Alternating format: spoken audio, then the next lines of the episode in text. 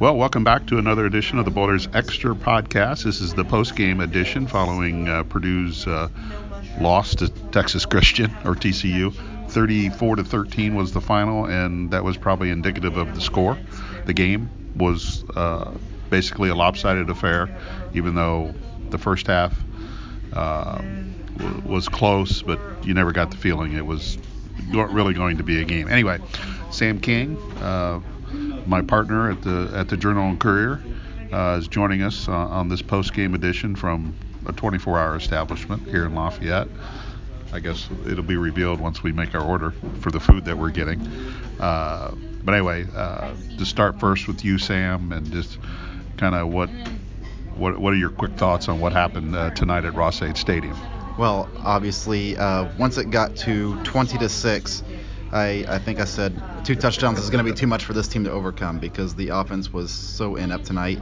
And, you know, Jack Plummer gets his first start and made a lot of mistakes, but I don't think it's it's really his fault. I think if Elijah Sindelar was back there, he would have been under the same pressures, and, and they can't run the ball, and that's concerning because um, you know they've counted on Rondale Moore to do so much. Well, tonight you run into a team that takes him away. Nobody else stepped up and, and made plays, so uh, they really showed that uh, they got to have some other playmakers out there, and they got to be able to move the ball on the ground. Yeah, and, and not that TCU TCU exposed a lot of uh, they did expose a lot of Purdue's problems, but they probably magnified what Purdue's problems are. I mean, we we've known from game one, and we've known since spring ball that the offensive line was going to be an issue.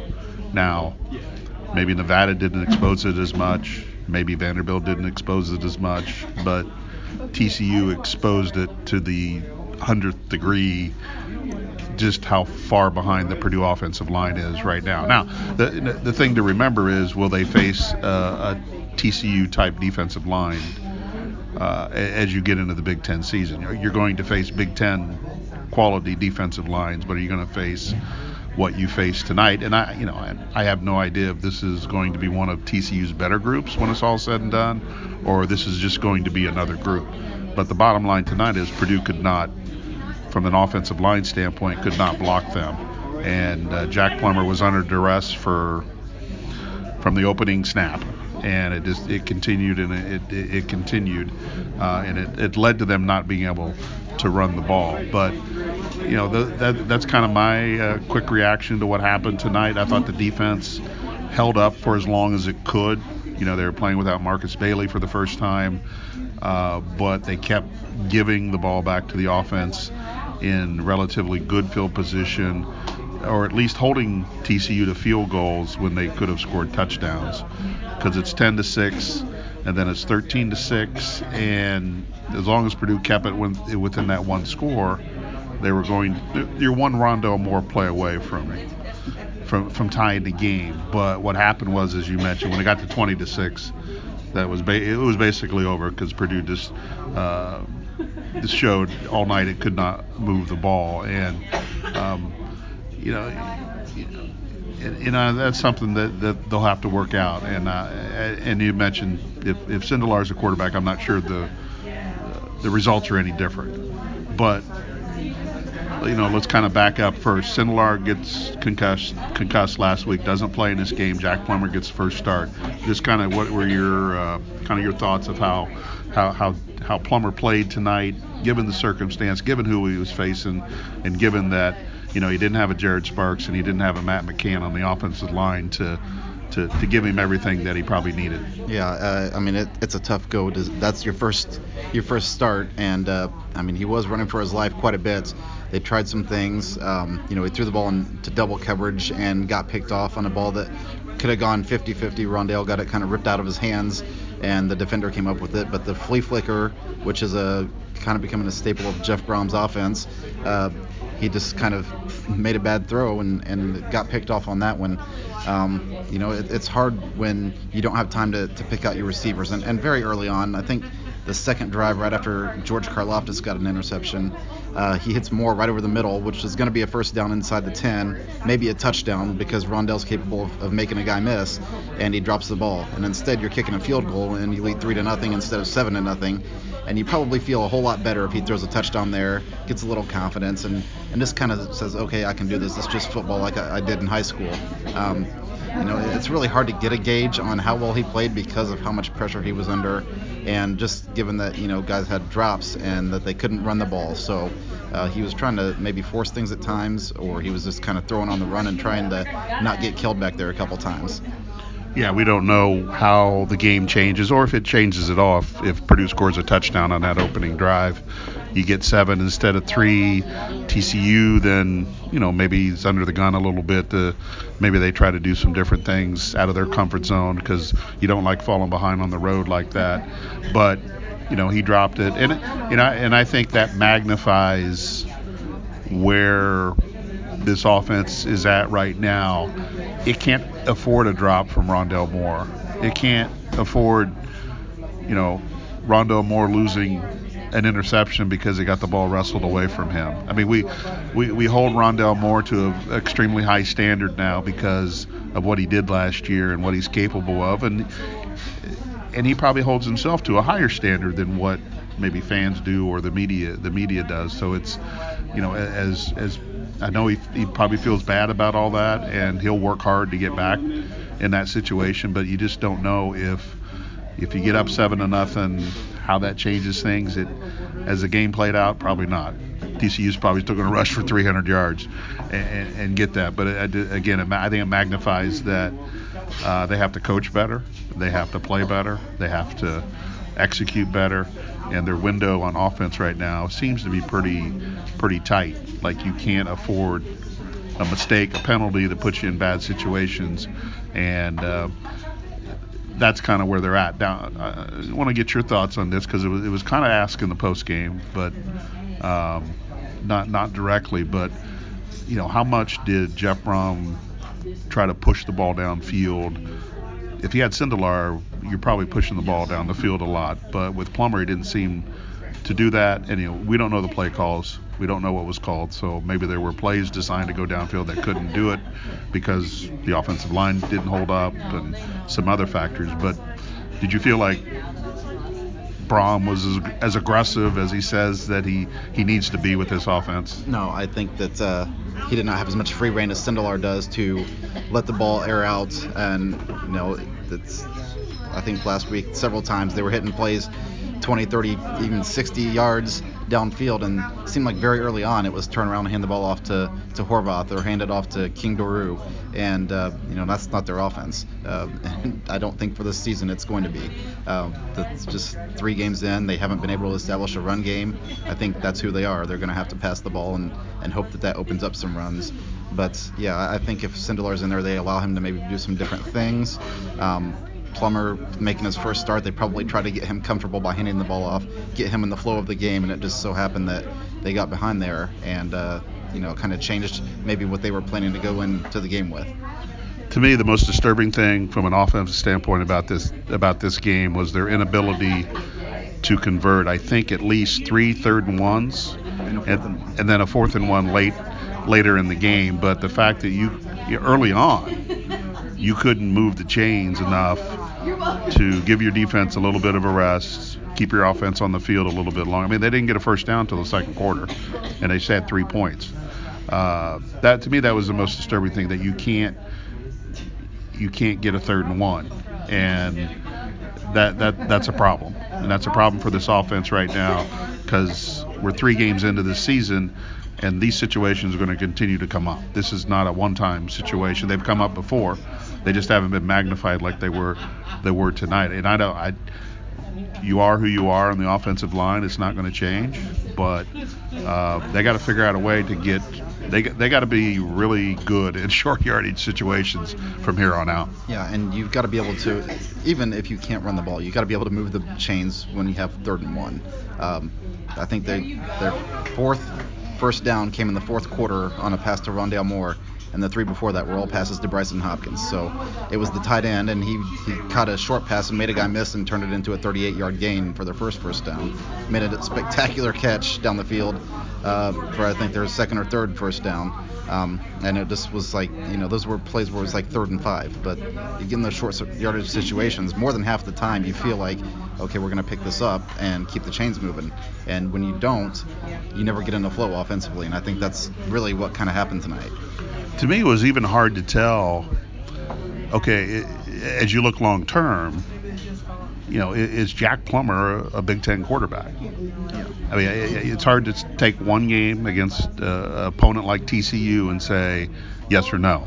I mean, I, we obviously need to see more, and I think he'll be better the next time out. But when you start looking long term for this program, or you know, something happens to Sindelar this year, is, is this a guy that can that can uh, get you enough offense and get the ball downfield enough to, to put you in a position to win games? And you know, for me, I, I don't know if that would be very very difficult to answer right now. Yeah, absolutely. And I said I was talking to um. Come here, John.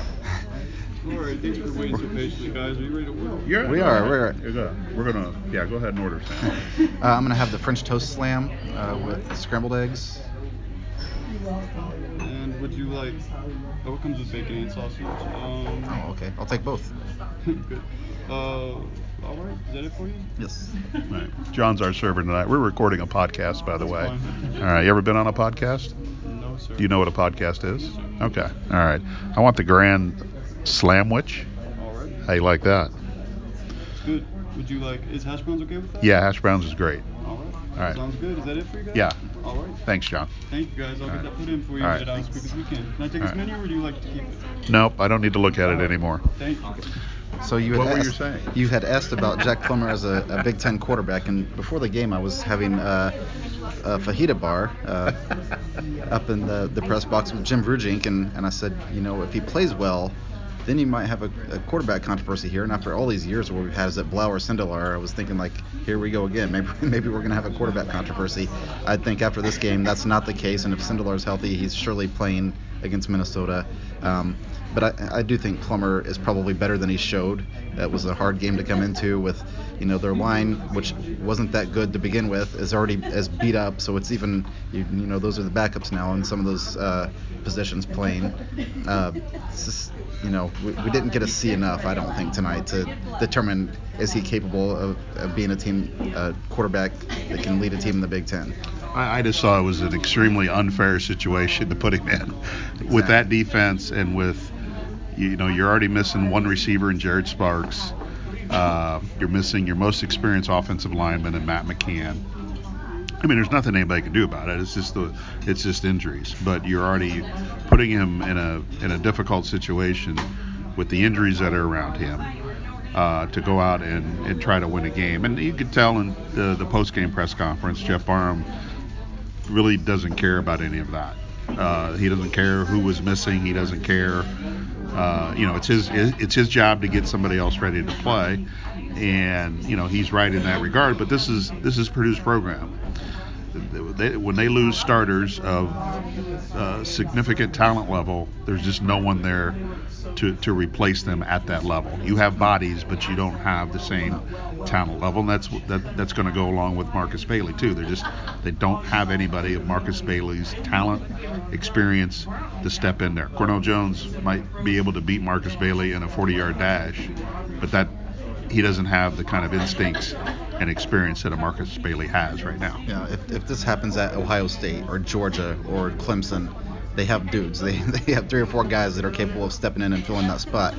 Purdue doesn't have depth and, and you know maybe at receiver a little bit, at tight end, but on the offensive line, no. You know, linebacker, it, it's tough, uh, especially at a place like Purdue. To a lot of those guys you mold for a couple years and then they're ready to play at that level. And uh, you know, just, I, I talked to a couple of guys on the in the linebacking corps after the game, and they both talked about Marcus Bailey and how he, when he spoke, everybody listened, and now they don't have that guy out there that you know you tell them what to do and they trust. Hey, this guy knows what he's doing. He's putting me in the right position, and now Cornell Jones is trying to kind of learn on the fly a little bit, and uh, you know, fortunately, he's good friends with Marcus Bailey, and I think he'll get better as the season goes on. But he didn't know until Tuesday that he was probably going to be starting today. So um, he's probably picked up everything he can in the last three days and tried to implement that. He said, you know, I played last year, that helped a little bit, and I got more mature, and you know, we made a lot of dumb penalties last year, and, and he talked about that, but.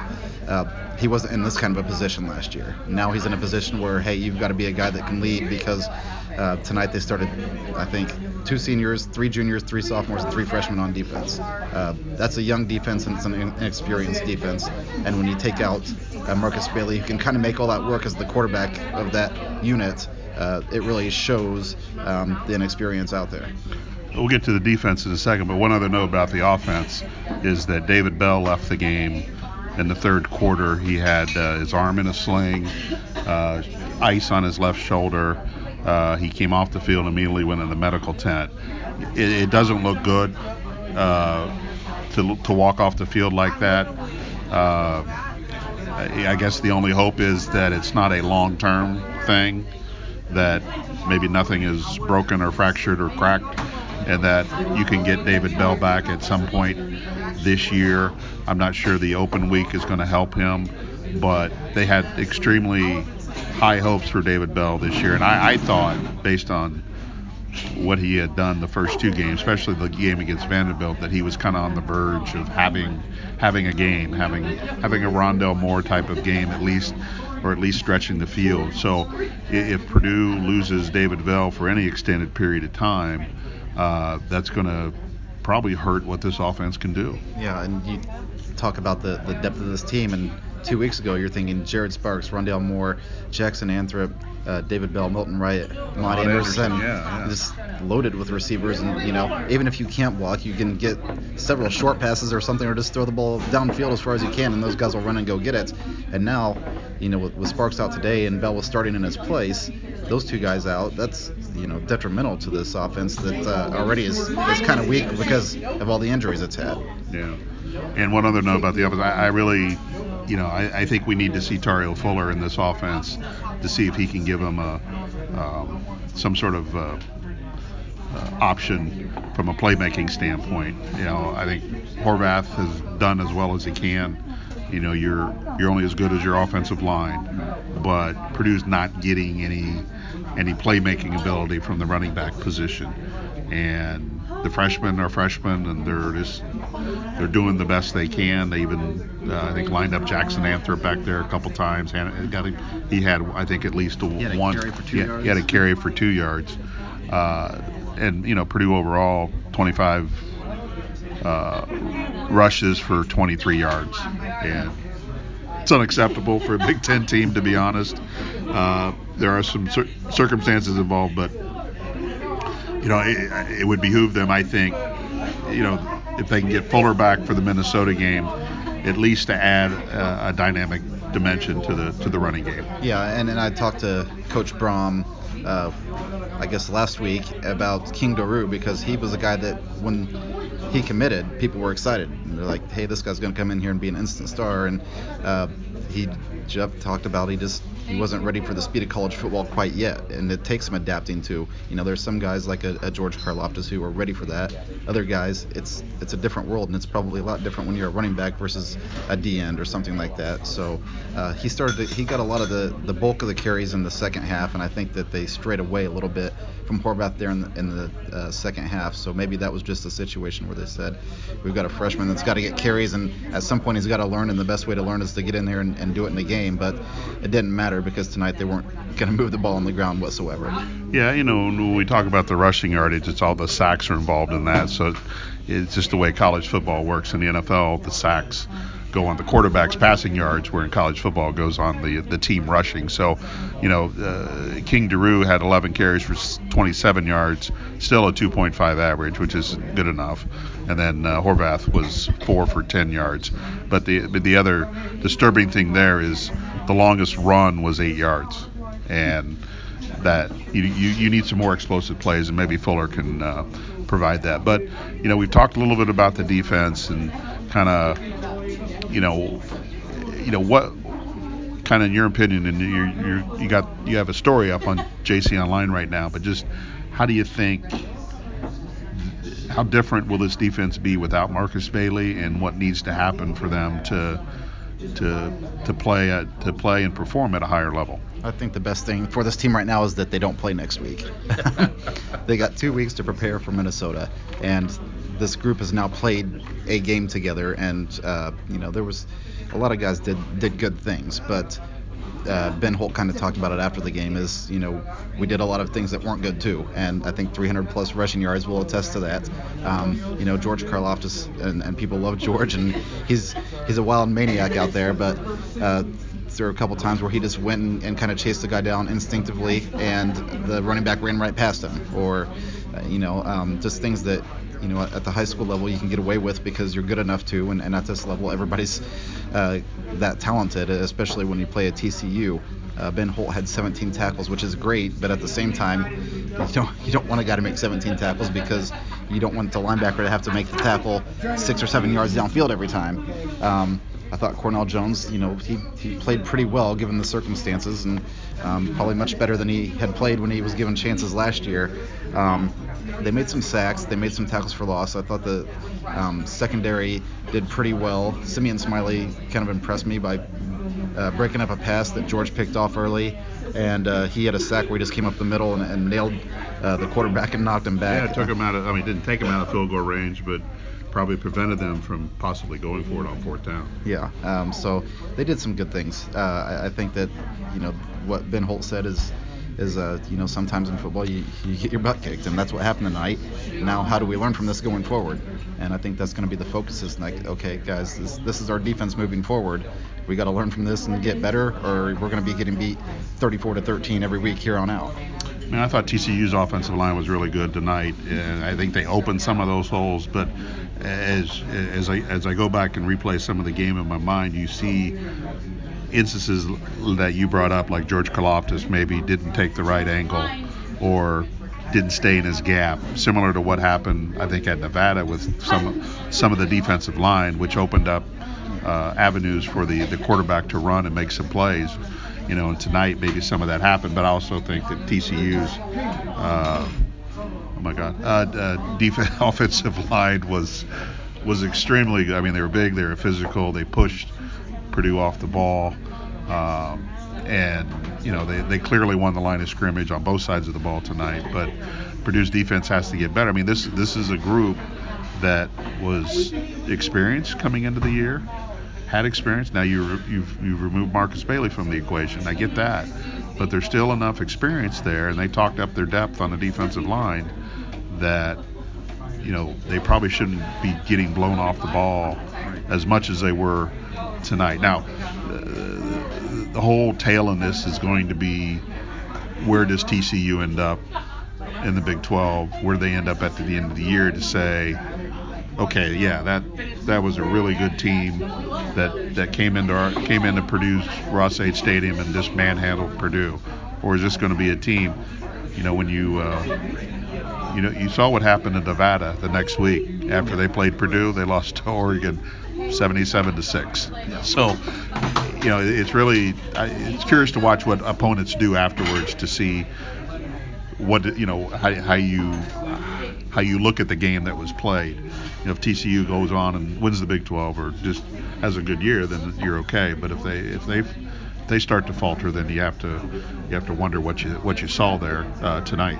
Yeah, and uh, again, this you know first game without Marcus Bailey. I don't think we can state that enough. And and he kind of really made that whole defense work. And um, you know, in that Nevada game, maybe he wasn't as active. I know he had a lot of tackles and things like that, but I, I watched the game on TV and he never really uh, stood out to me. Last week he did much more, and the defense was was much better.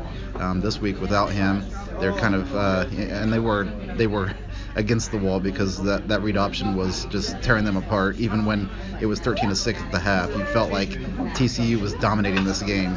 Um, you know, as dominant as you can be, and only leading by seven points um, in a low-scoring game. Uh, but I think that you know a, a, guy that probably has to step up. Cornell Jones took some responsibility because he's the guy in Marcus Bailey's spot. But I think Ben Holt, because before he got to Purdue, he's played so much football at the college level that a lot of these guys haven't yet. He's probably got to step up and be a voice for for this defense and uh, get them going. Uh, one of the things that was kind of um, you know just you know Purdue's been aggressive and um, a lot of defensive penalties, I think, in the last couple years since Coach Brohm has got here. But uh, one of the things that was like you, I think you stopped them, and uh, was it uh, Lawrence Johnson who just came in and blasted the quarterback and knocked him to the right. ground? Yeah, he had, a, had, a, had, a, had a late hit on the quarterback. Yeah, that's that's things you can't do. I mean, you finally get a, a stop there, and you do something like that, and it's 15 yards and a first down. Purdue's got to completely eliminate that. You can't have stupid defensive penalties. You know, you can live with a pass interference every now and then because those things happen, but you can't just go in and, and blindside a quarterback that's already thrown the ball and, and things like that. Yeah, I mean, I, if you didn't learn that lesson last year, you know, you don't need to start repeating it. But I mean, the other thing too, now that you don't have Bailey, it, would they, they need Lorenzo Neal back as quickly as possible because right now you're playing without two guys that are probably going to get drafted or we're on, we're on pace to get drafted next spring, and you know Ohio State can absorb that, Purdue can't, and so if they can get Lorenzo Neal back, they won't make up for the loss of Bailey, but it would help. It would help that defensive line. It would help, you know, just settle things down up there and give him a playmaker up front. But even if he comes back for the Minnesota game, how sharp is he going to be? How much, how many snaps can he play? And it's going to be a, you know, he's going to have to get eased into it. And you know, Purdue's now getting to a point in the season where he can't really ease into anything. They're one and two. They should be two and one. Uh, I didn't think they'd win the TCU game at the start of the year, but I didn't think they'd lose the Nevada game at the beginning of the year. So somewhere along the line, they're going to have to make that up. Uh, before we get into big picture stuff, uh, you know, special teams tonight. Uh, you know, you got to give some credit to J.D. Dellinger. Hit a couple field goals, including the 53-yarder, uh, which it's been seems like forever since a uh, Purdue kicker hit a 50 hit hit a 50-yarder uh, and I think it's the third longest uh, in, in, program history uh, tonight. So, you know, it, you know, I was surprised really that maybe Brohm threw him out there because I don't think Jeff has a lot of confidence right now in kicking the ball beyond 40 yards just because the results haven't been there. But uh, you know, JD has probably had a pretty good year up to this point. I know he missed a 42 yarder against Vanderbilt, but he's got numerous touchbacks. You got to remember, 2016 he only had seven touchbacks. I think coming into tonight, coming in tonight 11, so he has he has 14, and then he hits the the 53 yarder tonight. So he was kind of a bright spot on special teams. The punting was uh, was okay. I saw they used uh, Zach Collins tonight uh, for some some of the punting. I don't know if they were trying to work in a trick play, but they never got the right look. Um, and let's look on uh, the freshman Brooks. He was pretty good. Yeah, he averaged uh, yeah yeah he averaged 46 yards, 63 yarder help, and then Zach Collins was the I, I don't know if he was the pooch punter tonight or they were just look trying to trying to figure out if they could get a uh, maybe a trick play off that because they, they did they they obviously need a spark. You know, Rondale um, had one decent return on a kickoff. Yeah, two very bad returns as well. Yeah, and uh, then I think the last one he just I think he was under orders to fair catch, and there was just no need to try try to make a play at that point and maybe get him get him hurt or get him knocked knocked down for that would maybe limit him in a couple weeks. Yeah, uh, the the one that he, he took out of the end zone and got to the eight yard line. You're thinking, what in the world? Uh, I don't fault him for the one at the end of the first half. Uh, I think that it was out of bounds, kicked out of bounds, and they would have had it at the 35 with a minute and 19 seconds to go or something. And they asked him to re-kick because you think Rondale Moore, with that extra yardage, uh, he's, he's got a chance to bust one and, and get you a, a tie game going into the half. If that didn't happen, he, he returned it 13 yards, and of course you don't know that that's going to happen, but uh, I think that was probably the right call there with the guy that they had back there. It was just that Rondale did not uh, he did not make a, a play there, and uh, you can't, you know, we again we count on him to do so much because we see him every week, and he continues to impress the media, the fans, the coaching staff, himself. Uh, you kind of think that this guy's Superman and can do it all, but you know, guys just have bad games, and, and he had a bad game tonight. Well, he's wired to make plays, so he's always going to try to make plays, and you've got to put him in a position to make plays. But it also, I think, they they, they spend a lot of time on uh, kick kick return and punt return uh, in the spring and then in the summer, trying to come up with ways to free Rondale up to get better blocking. You know, I think tonight you saw where Purdue is still woefully behind uh, from a blocking standpoint on special teams. Not only do they need some quickness there, but they need some bigger guys. They need more linebackers to help on special teams, and that's a recruiting issue that you know I think they're trying to take care of, but you got to be able to do it. So um, let's talk big picture. What does Purdue's one and two? Uh, they get they get a they get an off week coming up. Uh, then they get in they jump into Big Ten play with Minnesota, a team that uh, beat them pretty handily last year up in the cold in, in Minneapolis. So, kind of how do you how do you see where things stand right now with with this team, not only going into the Big Ten season, but you know, can it still make a run for a postseason even with some of the injuries that it, that it's had? That's the tough thing because I felt I did feel like you had to be two and one going into the Big Ten portion of your schedule, and you know, in terms of a Big Ten title and things like that, nothing's lost. This game didn't mean anything, but I don't think that Purdue realistically is in that that hunt. So uh, you take this game and you know probably chalk it up as a loss. That uh, the one that kind of stands out is not that they lost to Nevada, it's the way they lost because that was for uh, for 59 minutes, you felt like, hey, Purdue's still going to win this game, and you know that thing all just kind of turned there in the last five or six minutes of that game, and uh, was a devastating loss because the realistic expectation probably now is to get to six wins um, any way you can, and they've managed to in the Jeff Brohm era managed to kind of do it this way. To fall behind and then have to make it up later and, and beat a team that they're not expected to, whether it was Iowa a couple of years ago, whether it was Ohio State last year, um, or maybe even Boston College. Uh, maybe it was a game that people didn't expect them to win last year. Um, you know, they fall in these holes. I, I think they were 0 3 last year, and then somehow managed to get to six wins and get to a bowl game. So um, that's going to be what the season is about. Is you know who can we beat on the schedule that we're maybe not expected to, and you know maybe this Minnesota game is, is the first one you look at and say, hey, that's a, a must win. And I think if you're going to make a bowl game, it certainly is. Yeah, somehow they have to win five of their next nine games.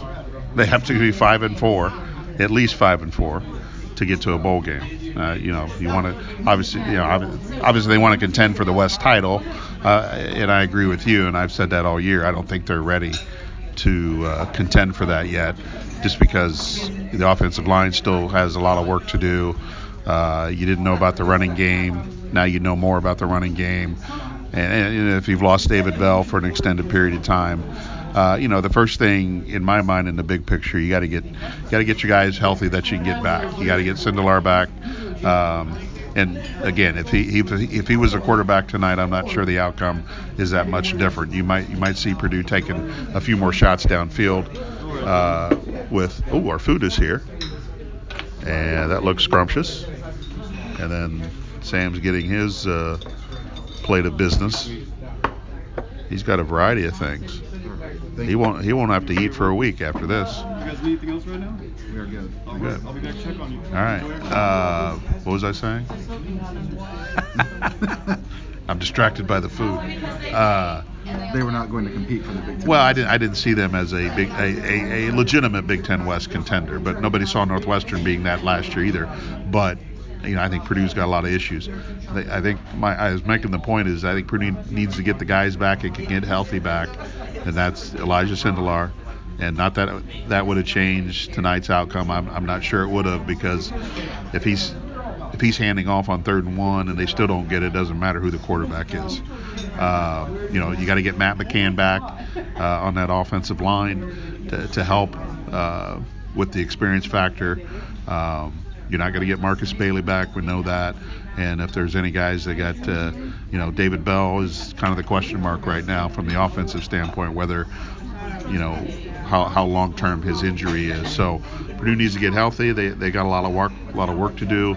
Um, I think they need to play to their strengths, and that's throwing the ball down the field uh, and passing the ball. But you do have to run it at some point. You do have to be able you have to be able to get some yards rushing at some point.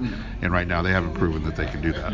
And maybe the run game is going to be something where you get creative and you're doing you're using the short passing game as your running game or something. And Jeff Brohm said that in the post game press conferences. We have to maybe be more creative in, in finding ways to run the ball. Um, you know, they tried to run uh, an end around with Rondale tonight, and it just didn't work. He got, I think he didn't gain anything. Um, like you said, they put Jackson Anthrop in the backfield, and he gained two yards on one carry.